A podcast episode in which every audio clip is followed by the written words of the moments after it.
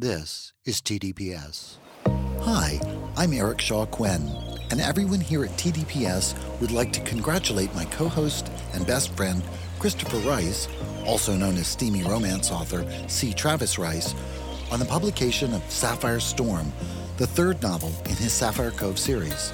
Sapphire Storm is the drama filled tale of a forbidden romance that exposes old secrets and incurs the wrath of the powerful and the famous. It went on sale March 7th, along with the first two entries in the series, Sapphire Sunset and Sapphire Spring. It's available wherever ebooks are sold. Congratulations, C. Travis Rice, and congratulations, Christopher. I'm Christopher Rice. And I'm Eric Shaw Quinn. Do you have a question or comment about this podcast? Then come share it with us on our Facebook page at facebook.com slash the dinner party show, no spaces, and we'll do our best to answer it on the show. Just watch out for our aggrieved manservant, Shea Butters. He moderates the page, and he's been known to talk smack about the two of us. Most of what he says about you is true, though. We can discuss this later. That's right, at facebook.com slash the dinner party show. No, I meant in the car.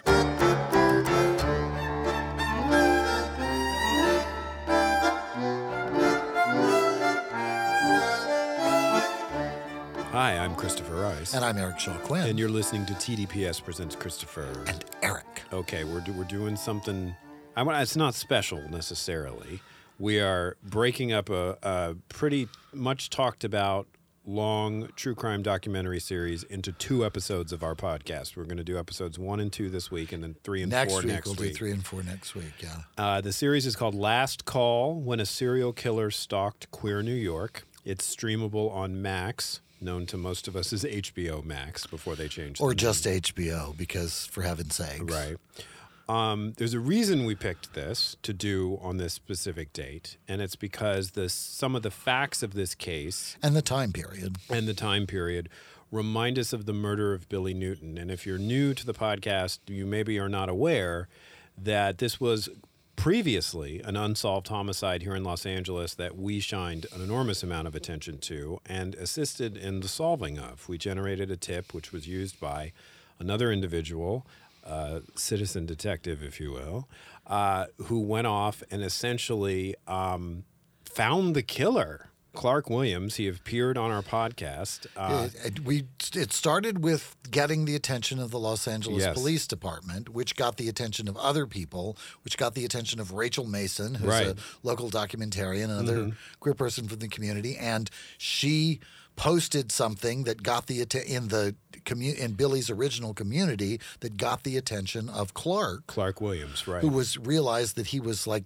in the same graduating class or you know had a lot of common Right. uh, elements with it and we- they've all been on the show um, but it kind of it started with us talking about this 30 year old unsolved case Absolutely. of this uh, you know this tragic case of them finding the the severed head of this poor young man in a dumpster here in West Hollywood yeah.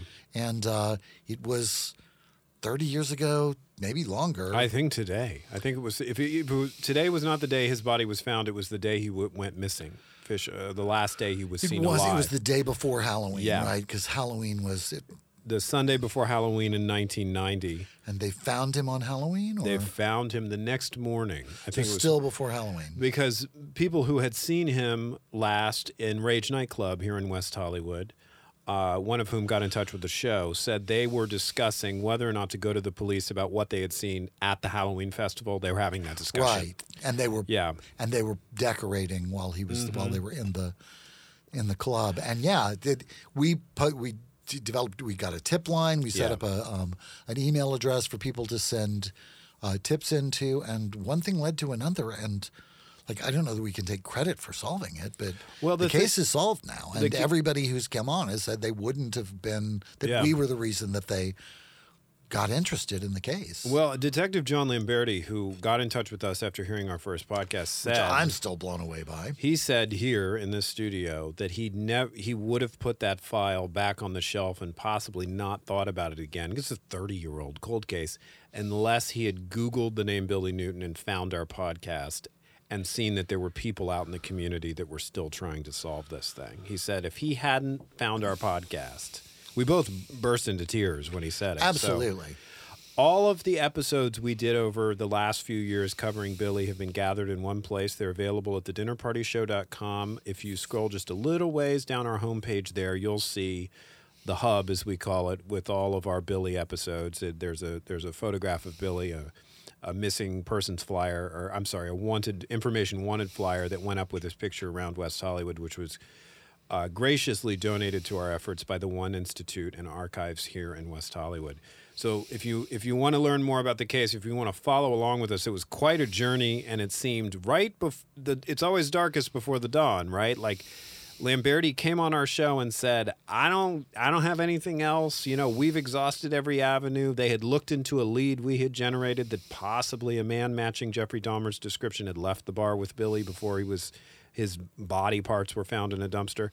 He was like, barring a miracle, and lo and behold, there was a miracle. The miracle Yeah. happened, and it is Yeah. it's quite the journey, and it's all pretty well documented in those episodes. And so, if you're interested at all in the case, that's um, we recommend it to you. One of the major reasons we focused on it was that it, we didn't want Billy to be forgotten. Right. We wanted to call attention to this unsolved tragedy of this poor young man who was thrown away like garbage. And there's some real similarities Yes. in the case, and there's also some Yeah. unfortunate coincidences in, in, in the case as well as which you'll see as we as we talk through the, these episodes. It was a good. I was You were impressed. I was Yeah. pleased with this with Yeah. this documentary. I thought they did a nice job of telling the story without much more than telling the story. I didn't Right. feel like I was being preached to or that it was too skewed, but I felt like the facts were there and the story Mm-hmm. was being told. And then next week, I mean, it it kind of is an amazing. Next week is the in- exciting twist conclusion. Yeah. totally unexpected twist conclusion um, to the case. So Right. it, it is it is a. It, I think it makes for a nice. Um, two volume set as we're talking about it. True Crime Detectives show, True True Crime TV Club's first two volume set. So when we were in the midst of talking about the Billy case, this book, Last Call by Elon Green, which is the basis for this documentary, came out. It was published. And it was published by a major publisher, which I thought was impressive because it was about a serial killer who stalked gay men Right. in New York City.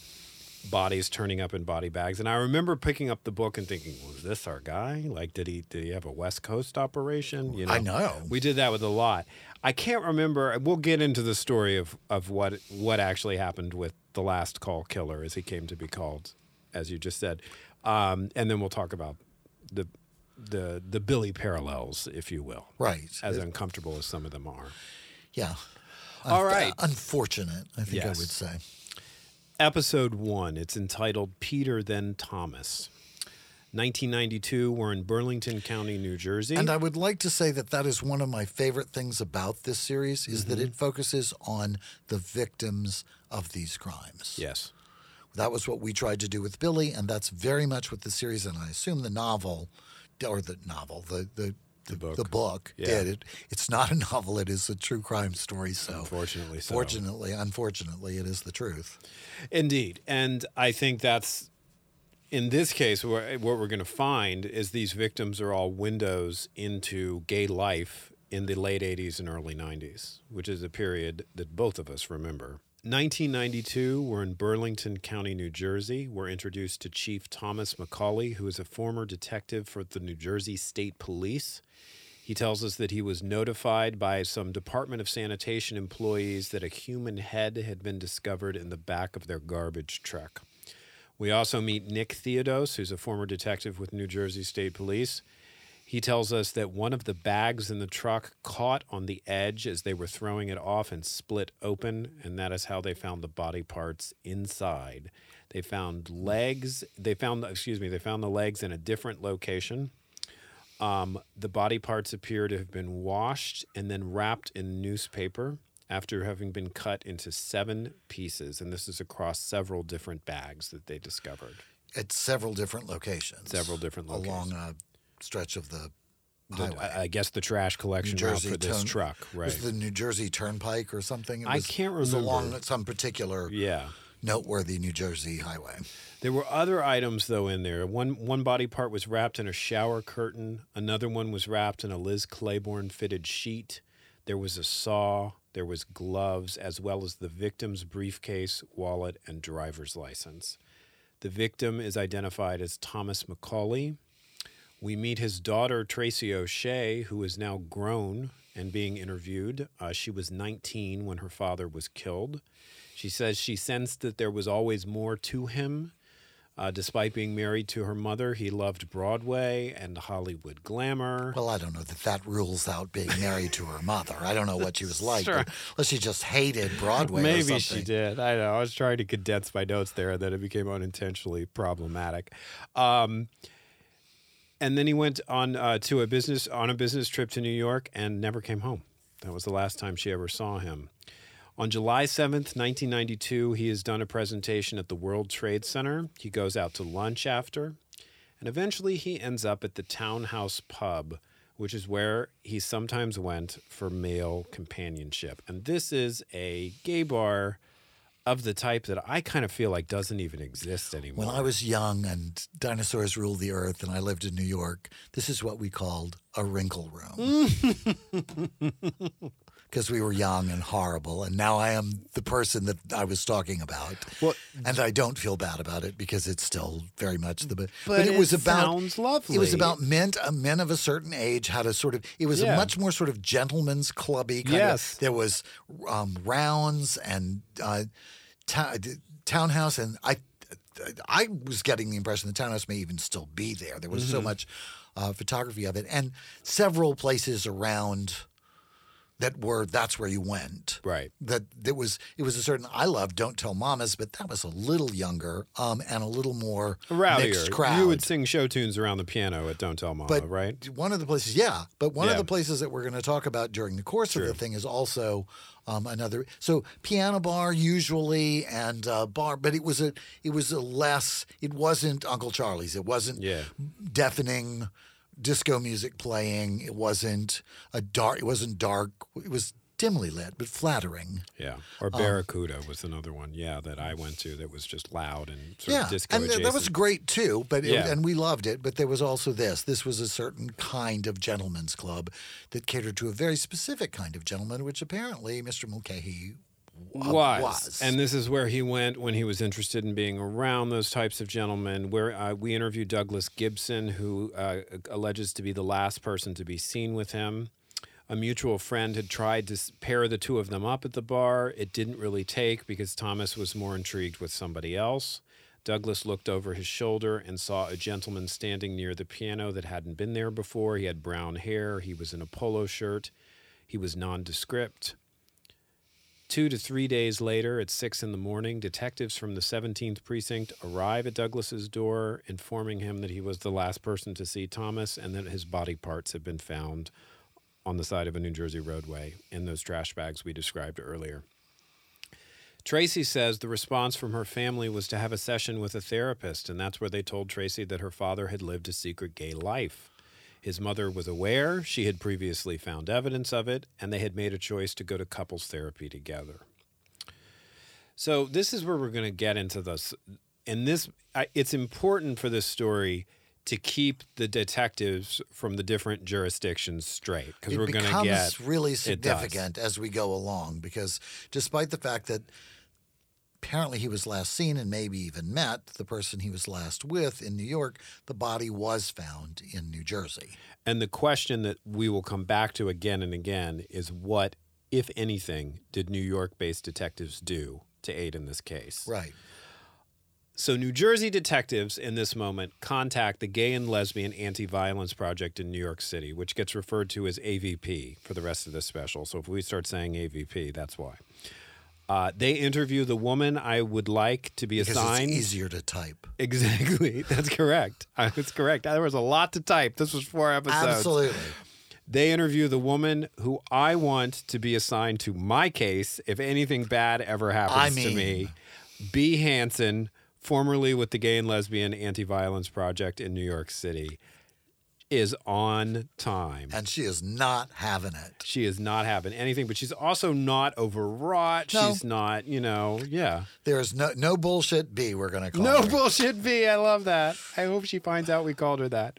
She was great. Um, Matt Foreman was also great and very well spoken, and I think did a great job at, uh, as part of AVP as well, activating people, getting the word out. But I, it seemed to touch him more emotionally even now than it did be. She was very much involved, and it was important to her, but she had that straight ahead, just the facts, ma'am kind of approach.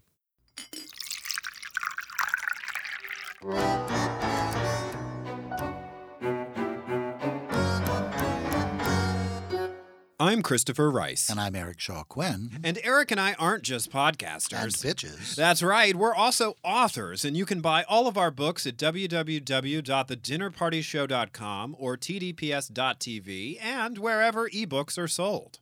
At thedinnerpartyshow.com or tdps.tv, you can check out my Right Murder mystery series. Or sample my Burning Girl thrillers. The best part is, the more you buy our books, the less likely we'll end up filling the spot with an annoying ad for a napkin that counts your calories. The TDPS network, alienating potential advertisers one promo at a time.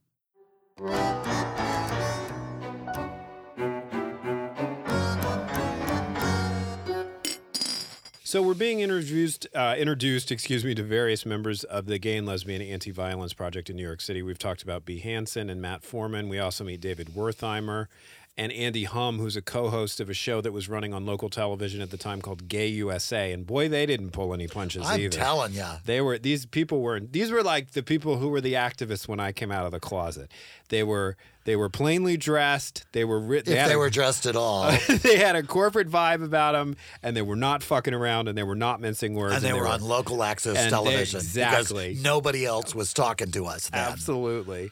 But what the project has been dealing with is a pipe bomb that went off inside Uncle Charlie's, which you mentioned earlier. Yes. Uh, there was a shooting at the Ramrod Bar. Jesus. The AIDS crisis is raging, and something that they say later, so forgive me if I repeat it later because I know it's in the notes, is that there was a sense that the straight community was stepping up on AIDS, but they were not stepping up on anti-gay violence, which was proliferating and being driven by all the stigma and the and the rhetoric around the AIDS epidemic. Yes. So okay. So uh, B, no bullshit B, becomes the AVP's point person to the New Jersey police. And she uh, says to us that the townhouse was really an uptown bar that was disconnected from the rest of the gay community. And they show the map of New York and they draw a line. which line. I really love. Like New York is like 10 miles wide and 30 miles long. Like it is like Manhattan is anyway. And it's like, oh, for heaven's sakes, guys, you can walk from one of these places to the other. Uh, yeah, it was it was further up the island. For heaven's sakes, But it's that. the it's gay that- community stops at 45th Street. But like it's, what? It's that cliquishness that she was talking about. It's that typism. You know Oh, what yeah. I mean? It was like you said, it was a wrinkle room. You were Yeah. down in Uncle Charlie's. and- Absolutely, in the village, and then the village was the village, and Yeah. oh, those you know those closet cases uptown in the Upper East Side, like whatever, like, like right now, it's all Hell's Kitchen. it's all gay people are just gay everywhere. Ten percent of everybody, guys. Right. I just, I, whatever. It's like what Joe Nell said. Well, there are no gay people in Poison Creek. Right. Uh huh. No, Uh, no, that's are, honey. not. There are. There are ten percent of the population in Poison Creek still gay. Sorry. So Matt Foreman from AVP, he says that the D- New Jersey detectives used an iron-fisted approach to questioning people, and they missed out on a lot of tips because of it. So. Um, that says to me they went into the townhouse bar and started bossing people around. And we talked about this with the Billy case because so much of it hinged on the last moments he was seen alive at Rage. If in this time Right. period you go into a gay bar and say who was here, that answer could destroy someone's life still. I mean, here we are talking about a victim who was married. One you know? of the witnesses, one of Billy's roommates, was questioned at the time of Billy's disappearance, and the roommate said, "We were at a church picnic," Yeah. which you know did not happen. there are no church picnics in West Hollywood, none. right? So um, the the questioning at the townhouse bar doesn't generate any significant leads in this moment for the Jersey detectives. So they focus on the evidence, which is like, wow, there was a lot of evidence included with the body parts, like Lot. I, the saw that was used to dismember the body. Um, all those wrappings, all of which seemed personal and traceable. And some of the items, the gloves that they find and the saw, are traceable to a CVS store on Staten Island. So Staten, put a pin Yeah. in the Staten Island. really there there was a, all of the evidence led not all of it obviously there's the physical evidence but the but the circumstantial evidence led back uh, almost entirely to Yeah. Staten Island and a very small area of Staten Yes. Island. There, unfortunately, given the time of in history this was, there were not a lot of security cameras in any of the stores, so there's no There were footage. none. There weren't none. any security when cameras. did those start? I was trying to think of that. Like, when did we get security cameras I have no idea. Like I think we were jealous of London because they had a bunch, so we started getting some. But Yes, but yeah. CCTV. And then they started putting them in at the 7-Eleven because people just kept coming in and killing all the people who worked at Right. 7-Eleven and taking fifty dollars or whatever. So they started putting up a camera as a deterrent, or Right. at least the appearance of a camera. Um, Right. But yeah, that was even that was those really didn't because the problem was the recording. Mm-hmm. Digital recording is surprisingly recent, though we don't we tend to forget that. Like Mm-hmm. you had to have videotapes. You had to have eight thousand videotapes, you know, one after the other that you kept loading into this thing to Right. very slowly record um, the the camera. So camera monitoring was very challenging. Well, typically, what they did, even more recently, when it was still tape, is it just recorded over itself after Yeah. a while, and you'd go in there looking for archival stuff, and they would be like, "Sorry, it got junked." Yeah, that was earlier in the week, so Yeah. it's already been recorded over. Yeah, there was one or the other. Neither were particularly effective, and they, yeah, they were just they, we didn't have there was no cameras then. They also do not have the ability to lift fingerprints from the trash bags the body parts were found in. And he, the detective goes into the technique that was used then, and we'll come back to that. Yeah. Put a pin in that. So they upload the specifics of the murder to VICAP, which stands for the Violent. Sorry, you wrote it down. I, I should have spelled it out. I've read so many thriller novels with VICAP. It's a database of crime statistics, and you go and look for cases that have a similar profile. I think it's Violent Criminal Apprehension, Apprehension Program, I like but I don't know. apprehension program. Sure the Haitians won't be crazy about it, but I, I think that's great. Apprehension Program, but what does the I stand for? That's what I can't wrap my head around. Why are you not taking the V I? Oh, this is my favorite thing on our podcast when we Google stuff live on the air. VICAP. Someone in their car is screaming. Violent Criminal Apprehension Program. So VI stands for violence. Violence. Okay, it's that's what. VICAP. Okay. Uh, they upload the specifics of the murder to VICAP and they find a very similar case from 1991, the year before. This one is in Lancaster County, Pennsylvania. The victim's name, uh, no, excuse me, the detective's name, Carl Harnish. He's interviewed. He's a former corporal with the Pennsylvania State Police. The body was found in Dutch country, which doesn't have a lot of uh, homicide detectives. So that's Dutch country is where the Amish live. Uh, they call out the state police. Is it? Yeah, that's what he said. Pennsylvania Dutch. That's Amish country. Oh, all right. Yeah. I didn't know that's what that meant. You learned something. What did you think it meant? That there Well, were Dutch? No, people? I didn't think that. that yeah, I thought that was settled by the Dutch by Dutch people, like like Ichabod Crane and all of that story. That's about Dutch people. And I think there's a connection And between them and the Amish. New Amsterdam was actually the Yeah. name of New York City. So like, it doesn't seem like they're not. I don't think there's a big Amish contingent in New York City. You know, I'm not sure if I'm right, so I'm going to ask you to focus. I think I might be wrong, and so I'm going to act like you, this is an unpleasant diversion. I don't know that that Amish people are Dutch. I will Uh, say this, Maybe I, I don't know. I will say this: the Amish play no part in this case, so it's just me trying to sound smart. and they don't listen to this podcast or podcasts at all, so they'll never know. They could be on Rumspringa. They don't have well. They only then would they listen. Yeah. If I was on Rumspringa, this is not what I would be doing. I'm on Rumspringa. I can do whatever I want. Find me two old guys with a podcast. yeah, But I man. think the rest of them don't have a radio or electricity or computers or anything. I, so- all I know about the Amish, I learned from Witness. Yeah, that was Have you very. seen that inf- was a very informative. I love that movie. Oh my God, my mother used to sweat when she talked about that movie. Harrison Ford and Kelly McGillis. Very Mhm. hot. Very Anyway. hot. So uh, the detec- there's a blend here and of people interviewed on audio only and people interviewed by camera. And I always assume after that recent Rock Hudson documentary that what that means is that they just used the author's interview. The author probably conducted their interviews for the book on audio. Really? Yeah. What I always assume is that they look so bad now that they didn't want to be on television, so they sent in an old photograph and just did a phone interview. is that is that why we do a podcast? That's absolutely face for radio, babe. Everyone keeps saying, "Why aren't you guys on video?" And I'm like, "Have you seen us lately? We're not." No, we ain't the reason we're not on video is that we haven't figured out how to be on video. We will. We'll get back to you on that, Anyway, okay. but not this week. So this what unfolds as they dig into the Pennsylvania case is a very similar story. State uh, maintenance workers, in this case, instead of sanitation workers, find a bag. This particular guy thinks, "God, this bag is heavy." He's trying to clear it out of this. why can. is this? Why can't I pick up this bag? He opens it and thinks it's a loaf of bread inside, and then he sees the loaf of bread has freckles, which is a detail right out of a horror movie. Jesus Christ! But the body is clean, just like the other one was. There's no blood. There's a big hole in the torso, and the belongings are found a good ways east. And the victim is identified as a man named Peter Anderson. And then all of a sudden, we're in Palm Springs. I mean, I knew the special was going to be gay, but I didn't know it was going to be that gay. And it, we are interviewing someone from Peter Anderson's past who now lives in Palm Springs. Because if anybody is still alive from the time of this story, except me, they live in Palm Springs. And you've spent a lot of time in Palm Springs. They're fair amount, yeah. This gentleman is named Tony Hoyt, and he is an old acquaintance of Peter's. And more than that, as we soon learn as he begins to tell his story, they met in 1964.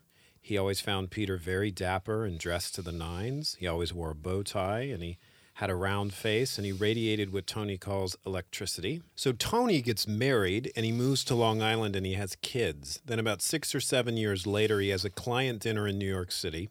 He has too much to drink and misses the last train, and he asks Peter if he can spend the night at his place. And they begin a sexual relationship. But in Tony's words, no words were spoken. The relationship was entirely secret. Peter's job would have been in jeopardy if anybody knew, and Tony was married with children. Yes, So it was truly the love that dare not speak its name. absolutely. But they had found each other. Um, there is some context about the era that they're living in, in which they make clear that while homosexuality had just been removed from the register of psychiatric disorders, the therapist who advocated for its removal wore a mask at the proceedings to drive home the power of the stigma around it. Absolutely, it was. It was still a pretty divisive topic. So one night in the midst of this relationship, Peter tells Tony that he's going to get married too because he needs a cover. And according to Tony, there was no thought on either of their parts of either one of them ever coming out. Um, but this decision is what effectively ended their relationship, even though they said it wouldn't. Then in 1991, he sees him at the townhouse in New York City. Tony sees Peter. Tony sees Peter at the townhouse in New York City. Peter, by this time, was living in Philadelphia. And so, um, jumping forward to the murder again in 1991, the cops have gone through his apartment. Uh, they interview a detective named Kevin Dykes about what they found in uh, his place. It was in Rittenhouse Square, which is a really sort of Tony area of Philadelphia. And in, in his apartment, they find photographs of him embracing another male in a man a manner which I guess they interpreted to be beyond friendly. and they weren't clothed. Oh, I missed that part. That really, that kind of get, Yeah, that, that put a real really- accent on Yeah, the yeah. on the on the interpretation of the photo. yeah, I mean, I don't know if we have to poll our straight friends for that, but I don't think they do a lot of naked hugging. Don't know. Like, Yeah. haven't noticed that happening in the locker rooms at gyms over the years.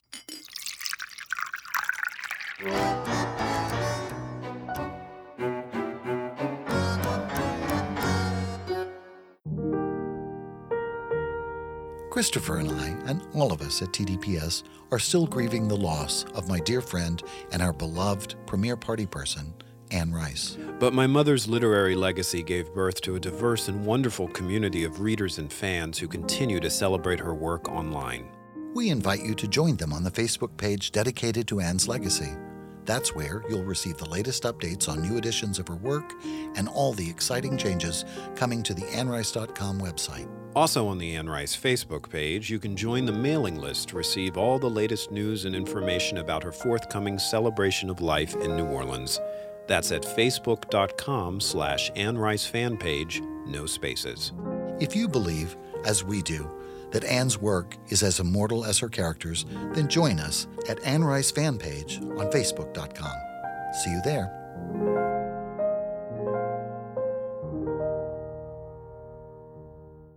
Eric, Yes, Christopher? have you been to my website lately? Why would I go to your website? You're sitting right here. Well, it's the place to find out all about my new books. Why would I go to your website for that? Again, you're sitting right here. All right, well, for people who aren't right here, ChristopherRiceBooks.com is a great place to get information about my new releases. which you'll give me copies of because I'm sitting right here. Yeah, maybe. But for those who aren't currently sitting in our studio on the Sunset Strip, check out my website, sign up for my mailing list, and check out all the posts on my blog where I talk smack about Eric Shaw Quinn. What smack? Shut up and read this new book I wrote. Fuck that and fuck ChristopherRiceBooks.com. This ad did not go as planned. This was an ad?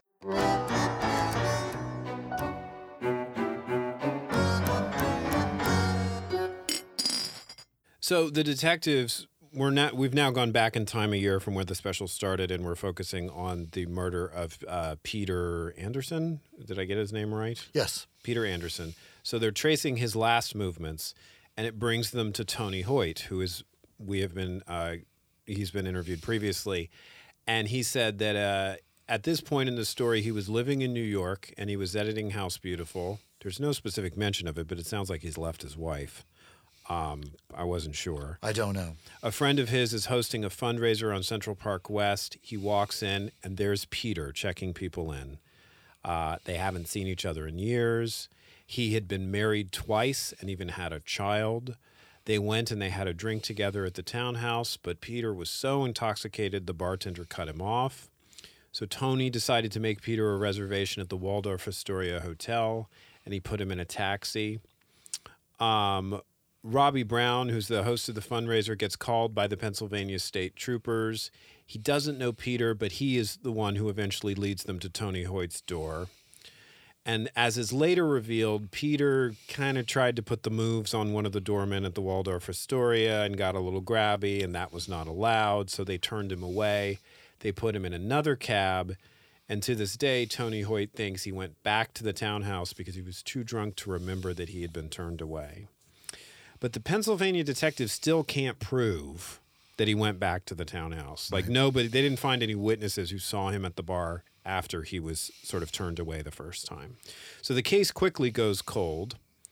And here's one of the weirdest moments of the special, maybe because the filmmakers just sort of let it hang out there. So the two Pennsylvania detectives, who are Pennsylvania State Police, Right. there's this silence, and then off camera, the director says, I think he says, Is there anything I haven't asked that you want me to ask? And there's this pause, and then Carl Harnish leans forward and says, Why is the emphasis on the gay part? And there's just complete silence. Like nobody says anything, and it doesn't lead into an interview that seems responsive to that point. So, right.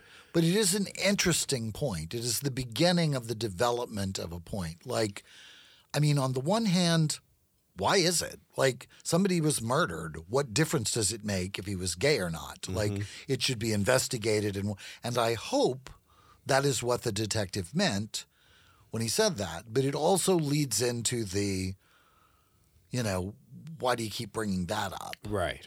kind of tone of conversation that also I think comes to dominate this case. Well, and I, I should correct myself because what follows is really a kind of montage, if you will, about the collective attitude towards gay people and gay victims in particular Yes. in New York City at the time. There's an archival interview with Sam DeMilia, president of the Patrolmen's Benevolent Association, who in 1978 says homosexuals are criminals. What do you So want me to apparently he hasn't looked up benevolent. Yeah, exactly.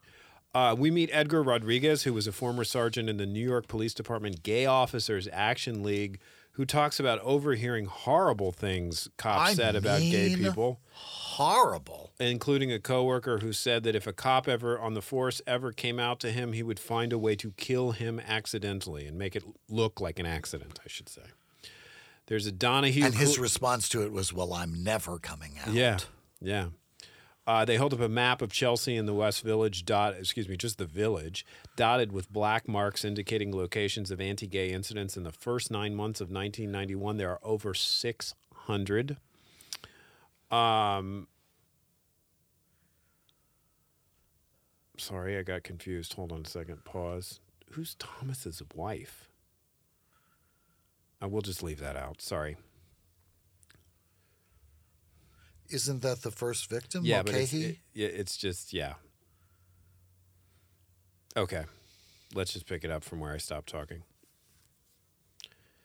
So, and and as the first victim, Thomas's wife tells us, uh, or I guess his daughter tells us in interview that that that she, her mother, became con- uh, committed to not letting the crime be swept under the rug. That even though this was her husband and he was living this secret life, that she thought it was important to keep the crime in the spotlight, probably in some kind of response to everything we just described. yes. Yeah. Less than a year later, the New Jersey state detectives get a call. They're the detectives we met at the beginning of this episode about another dismembered body. And that leads us into episode two of Last Call, which is called Tony. Now, this one started with an anonymous interview that kind of took us to another gay bar in New York City that had a similar vibe to the townhouse called Five Oaks. I, I can't remember if there was a payoff to this interview, but it, it- yeah, there was. Eric is nodding at me. this is what happens when we do four episodes of television in two episodes. Um, so he basically describes going out to the Five Oaks, being picked up by a guy, a guy who had a gym bag with him that he thought was maybe a tool bag. Um, he is uh, the the night is winding down, right? The customers are kind of thinning out in the bar. Yes. And, it becomes clear from the way the guy is telling the story that the guy he met has drugged him. Yeah. He thinks he's really intoxicated. He starts feeling bad, and the guy's like, oh, his knight in shining armor, he's going to rescue him. Right. Um, he takes him home, right? He takes him to Back to his own house. to his own house, the the victim who's being interviewed's Right. house. Um, and he passes out, face down on the rug. He says when he is able to turn over and look up, that the man who helped him home is staring down at him like, quote, he is a bug under glass. Yes, he's completely unnerved by it. And the guy excuses himself and goes to wash his hands or something, or goes to the bathroom or steps away from the immediate scene. And while he's gone, the the fellow who incidentally is speaking from darkness, like he doesn't mm-hmm. reveal his name, his identity is Yeah. never revealed, and he his face is is in darkness. So we don't know who this actually is. And he says that he reaches over and he unzips the bag mm-hmm. and sees that it has rope and stuff in it. And so he says, This is not good. So he manages to pick up the bag and leave the apartment. Oh my God. He goes back in the hall, and the guy comes out of the apartment and is walking with him towards the elevator. And he throws the bag at the guy, runs back into his apartment, and slams and double locks the door oh my God. and the guy tries the knob, tries to get in after him. So he has literally like locked himself away from something that he found as a threat, and then he passes out because that's really all the gas he has left in the tank. Yeah, he's been drugged. Right. Absolutely. Later, he returns to Five Oaks, not that night, obviously, mm-hmm. because he wanted to let people know that this had Right. happened to him in that particular setting because those were his friends. Yeah. So that interview is kind of presented almost in isolation before we get back to the discovery of another body that, that we ended the last episode with, the last episode of this show, not our show. Uh, so it's May 10th, 1993, and a former detective from Ocean County, Jersey, named Thomas Hayes is interviewed. He tells us the same story we're getting used to. Male body parts were found in a heavily wooded area. Um, they connect the details to the Mulcahy murder that started off the series. In both cases, the head is severed, the torso cut into two pieces, the arms and both legs are severed. And they've been stabbed. Yeah. Another detective, Mark Woodfield, is interviewed by audio. He tells us how they lifted a print but didn't get a hit. So they traced the bag the head was in, and wouldn't you know it, it went right back to Staten Island, where we traced the same CVS, or right next door to the CVS that came up with the Mulcahy case. And this is when they really realized, without a doubt, they had a serial killer. Totally. The victim's name is Anthony Marrero, and we interview his brother Jose Luis, who is in a fair amount of denial even to this day. I mean, he didn't believe when they came to tell him his brother had been killed they said it's not possible he never got into trouble but he did have a tendency to travel all over the world in nice clothes and he didn't know where he got his money from had no job. yeah all, and had so. no job uh, the family was from puerto rico uh, the brother thinks he wasn't gay he just liked to hang out with gay people Right. Had Yeah. a lot of gay friends and like he was, but he wasn't gay or bisexual or anything like that. Not Tony. Um, the interesting twist here is they interview Tony's great nephew, Antonio, who is himself a queer man, who was in fact thrown out by his parents, who are members of this same family, uh, who are devoutly Roman Catholic. And um, he said he has become kind of fascinated with discovering the life that his uncle, or it would be great uncle, right? Did I get that right? Yeah, great uncle led because it's been this family mystery that nobody will talk to him about. Right. And now it turns out he's tied up in this serial killer case that a book was written about and now a Max series. So he's very generous with the interviewers. And um, uh, so we get we go back into sort of like the chronology of American homophobia and its relationship with religion. If you don't know who Anita Bryant was, Good. consider yourself lucky. What a horrible human being. I She hope somebody drops a piano on her. I think she's still alive, but just a dreadful human being who has a lot to apologize for. She decided an ordinance that would outlaw discrimination against gay people in Miami in the 70s needed to be repealed, and she used bigotry and radical religion to do it. Um, they also said it's commonly agreed now that her rhetoric led to a rash of anti gay hate crimes, many of them murders that had elements of overkill in them. Um, they go back to the Anti Violence Project. No Bullshit Bea is interviewed. Um, they were kind of plugged into the murder of Anthony Marrero because it appeared in the newspapers and it sticks out from the other crimes because he's younger than the other victims and he's also a person of color, which is, doesn't fit with the other victims we've discussed. What also becomes clear quickly is that he was a sex worker. That the nice clothes were coming from clients. That is that nice clothes his brother noticed. Absolutely. Yeah. And had addiction issues and was a very was a much more transient kind Yeah. of person than than the other victims of these crimes. Um, his best friend was Ceyenne Doroshow, who is interviewed. She is described as an activist. Uh, she tells us she was working at the Adonis Theater in the 80s and met him there, and it was an environment that was full of sex. He was turning tricks, but he was also meeting men for just more casual sex. She, uh, the two of them became great friends.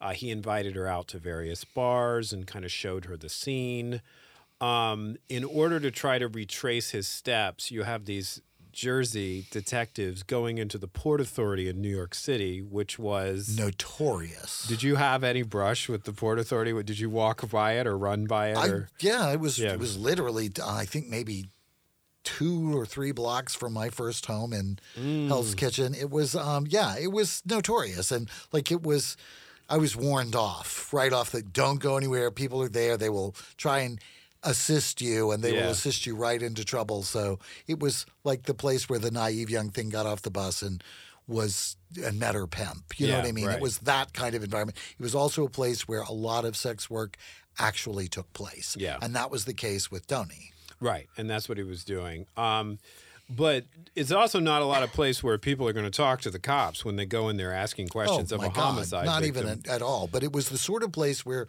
people might be seen having sex like in the open. It was it was that kind of Wild West sort of environment. This was the period of time just past when I was there when people when the police were afraid to go into the subway. Yeah, right. and because that's the kind of Wild West sort of atmosphere that was prevailing in and around Times Square and in the places like the Port Authority. I during the Go-Go Clinton years and um, Rudy Giuliani's only real contribution to humanity, you know, a lot of that got cleaned up. Yes. I think it had more to do with the the Clinton economy than it did Rudy, Mm-hmm. but he got a lot of credit for it, and you know, it did happen. So it did happen. It, it saved New York, I think, in many ways, and we lost some of the color and flavor, but it was going bad anyway. So it was probably time. Well, so the, there's a trend line emerging here in the story we're discussing, which is that you've got a victim now who was all over New York City working as a sex worker, but you've got New York City detectives who, according to both the Anti-Violence Project people who were working these cases at the time and the Jersey cops, the New York detectives were not helping and they were not cooperating. They were doing nothing. Yeah. Um, they refused an open invitation. I mean, these are the same people who wouldn't go into the subway, so they're a Right. lot of help. Right. And so the Anti Violence Project people say the Jersey cops were all over it, but the New York City police were not. Um, eventually, the Jersey detectives come across a guy named Carlos Santiago, who was Anthony's close friend, and he's very helpful. He starts directing them to people who were Anthony's clients, a married couple, a man and a wife who would pay Anthony for sex on occasion. And so more leads start to develop in this atmosphere of trust, certainly more than anybody was going to get busting heads in the Port Authority. Yes. Um, so the married couple says to the cops that Anthony used to turn tricks around Second Avenue and 53rd Street, and lo and behold, that's fairly close to the townhouse. There we are, right out front. connected to our first two victims. Um, so Ceyenne, Anthony's friend who's interviewed, says one day Anthony, like she didn't know where he'd gone. He just vanished, and she said this was a time in queer life where people just disappeared. Either maybe they went back home, maybe they died of AIDS, maybe they were killed, like Anthony was. That that she did not know anything about what happened to him until the producers of this documentary got in touch with her. Texted her. The Yeah. first news that she'd had of Anthony's demise was when the producers texted her. I was really, that just ripped my heart out. Yeah. So we go back to the anonymous interview that started this episode of the series. We go back to that man who hid in his own bathroom until his potential killer, abuser, rapist. Whatever. The strange person who'd been to his house with a toolkit. Uh, and as you mentioned earlier, he went back to the Five Oaks to warn people because he had met the guy there. And he talks about the comfort of familiarity and the fact that people who went to the, the regulars were always in the same place at the same time. And in 1993, he went in to issue this warning, and one of his favorite people, Michael, was not on his usual bar stool. And it turns out he was killed, and the last place he was seen was the Five Oaks. And that concludes the second episode of Last Call.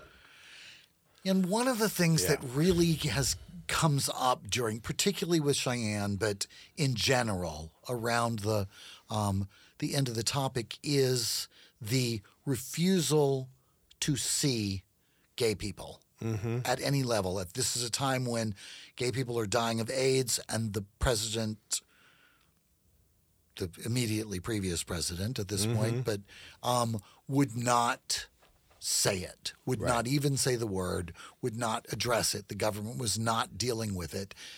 Elizabeth Taylor was. You know, like this is a time when these people are being, um, gay people are being attacked and bashed and beaten and and um, and in this case killed, and there is no official response from the police except to say that they're degenerates. Yeah, That's the right. benevolent society Criminals, right. view criminals of the you mm-hmm. know like and so in no way like their behavior is criminal it is it is the thing that i always used to say being a gay man who was alive during this time if you make my behavior against the law it becomes antisocial behavior but Right. really it's just behavior like Yeah. falling in love with people and having getting married and having sex and all of that stuff is just natural human behavior unless you make it against the law it's Mm-hmm. Right. how the Old Testament and the Bible worked. Like Mm-hmm. they wanted to kill off the Canaanites, so they made all of their practices and behaviors punishable by death so they could kill them because Right. it was against the law to Right. have long hair or a ponytail or Mm-hmm. to cut your um, forelocks or whatever. Like those things were punishable by death because, or eat lobster, I guess. Um, Mm-hmm. the the dangerous lobster eaters of the, the world. And it really like this was the the unfortunate commonality that I found. Not only were the gay victims being thrown away like trash mm-hmm. and discovered in garbage pails along the road, but then just like Billy, mm-hmm. but then they were erased. Right. Like yeah. Billy's case mm-hmm. I heard about it from other people in the community when I moved here, but I didn't see any news reports about it. The the LA Times uh, reporter Right. that we talked to was more forgiving Mm-hmm. about it, but I have to say, like, there was very little coverage, and even now, with Yeah. having come to the conclusion of a 30 year old cold case, there has still, other than the LA Times article and smaller, more niche, more gay publications, there has been no mention Mm-hmm. Right. of the solving of a 30 year old uh, cold case Yeah. in this. And it brings up, I, I, I have to say it, it brings up something that really kind of when during the Yes. pandemic, Christopher and I were asked to do a pilot for a television series, which apparently is now premiering on I don't know, some network. Um, but right now, called Yeah. Citizen Detective, Right. we were. They actually approached us because we had. At this point, we hadn't. The case wasn't even solved. We were Right. just. We had started talking about it on the podcast. Mm-hmm. the, the police became involved, and then other members of the community. Ultimately, Right. Clark and Rachel. and Rachel Yeah. became involved in trying to find some, at least call attention to this Yes. long neglected, long forgotten, hideous murder of this Mm-hmm. poor young man. Um, so we against. I mean, we were terrified because It, it was, the- the it was the depths of the pandemic. It was another surge in cases here in LA, and there were no vaccines yet, and we didn't want to shoot this. That we didn't want to go out, and we had, weren't leaving our homes. We were working from home, but we were with the production company. Said we're really committed to this. Our interests are aligned. We want to make a show that's about queer victims. Like we were really talked into it, and, we it went was- out and we and shot the it. production company that was behind it was Yeah. the a group called World of Wonder, who have Right. made. I'm going to say, judging from uh, RuPaul's house in Architectural Digest, they have made their fortune Mm-hmm. on producing Drag Race um, at, at this particular company. So we felt like we were partnering with people who would be would take a sensitive view of this topic, and more than that, we thought that it might help call attention Right. to Billy's case because at this point, Nobody had uh, gotten in touch with us. Yes, the police had not reached out. We Rachel hadn't. We had we had not talked. We didn't know Clark Williams yet. this Like, was this us was talking early, early. about this Yeah. was us talking about the case. I, I'm- I I don't know. I'll I'll go with you on those those facts. So we we put it all together, and then you know it's television, and it, it's a tough business, and so nothing happened, and we didn't really hear anything. We would talk periodically to the producers who whatever. Mm-hmm. I mean, they never even paid us. You know, like the the contract just sort of fell apart. It just Right. that whatever we had signed, whatever agreement we had signed with them, they never even lived up to their side of it. We were never paid. So, and like I say, we did it to call attention to to the Billy's thing. So it didn't seem like a very big deal until recently when we saw that the show was actually coming on the air. without our episode anywhere in the season Or any mention Not of only Billy. were we not, they, they erased Billy from the entire season. They He's not er- in there. They erased the gay people from the show. Yeah. the the people who produce Drag Race Mm-hmm. erased the gay people from the show. And I'm not sure at whose behest, but they still did it. Mm-hmm. And this is the problem here in this case that we're talking about at, at HBO. It's the problem. Representation is important Mm-hmm. being even in this stuff like if you don't know that people are being like 600 people in the first six months of this that 1991 in New York were 600 gay people were assaulted Right. in the city of New York, and the the the, the officials, the the police, the people who are supposed to be charged, were doing nothing about it. This mm-hmm. case with Billy languished for 30 years because partly because of probably a bad relationship between the mm-hmm. community and the police. The the leads dried up, and because nobody was talking about it, which is mm-hmm. all that Christopher and I could do, and we tried to, and now having done so as the ultimate band of citizens detectives, not only are we being ignored by media in general, we haven't heard from Dateline or um, any of the shows that we talk about, or the New York Times, or any other publication other than one reporter from the LA Times. Um, who didn't even take our picture? Yeah, Um, that was okay. Didn't even include our picture in the uh, in the article, which once again more about Billy Mm-hmm. than us. So okay, survivable.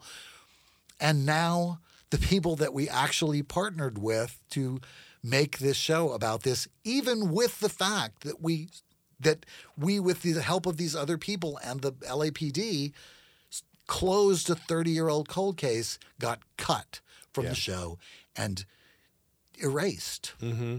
This is what keeps happening with with gay people. Right. I, I just think this is a really glaring, sharp um, example of a Mm-hmm. really, really bad trend, and it is.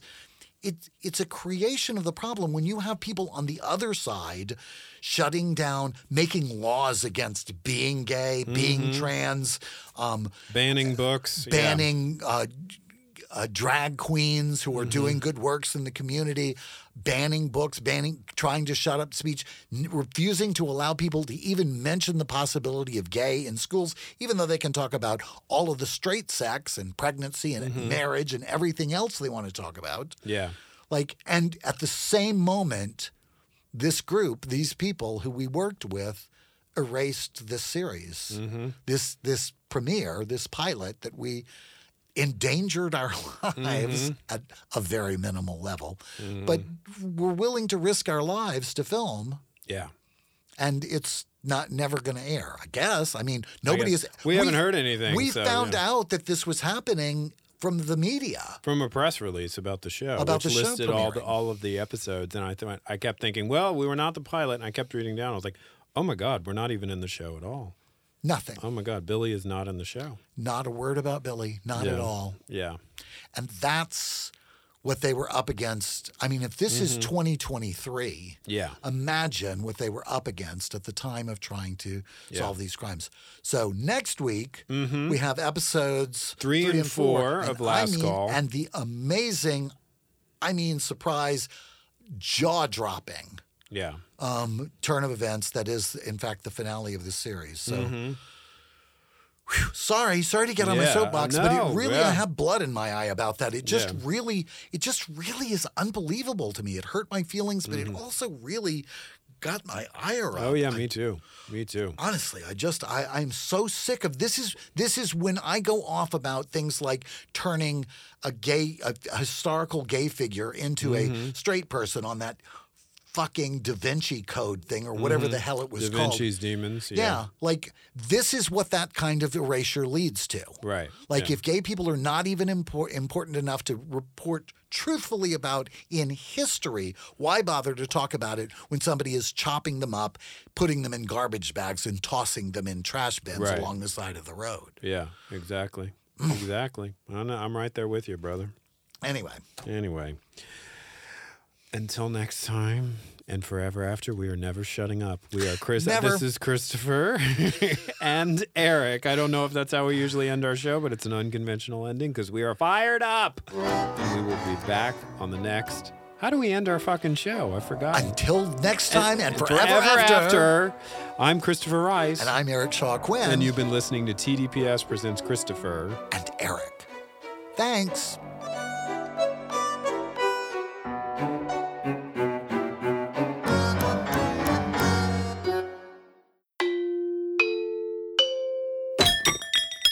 This is TDPS.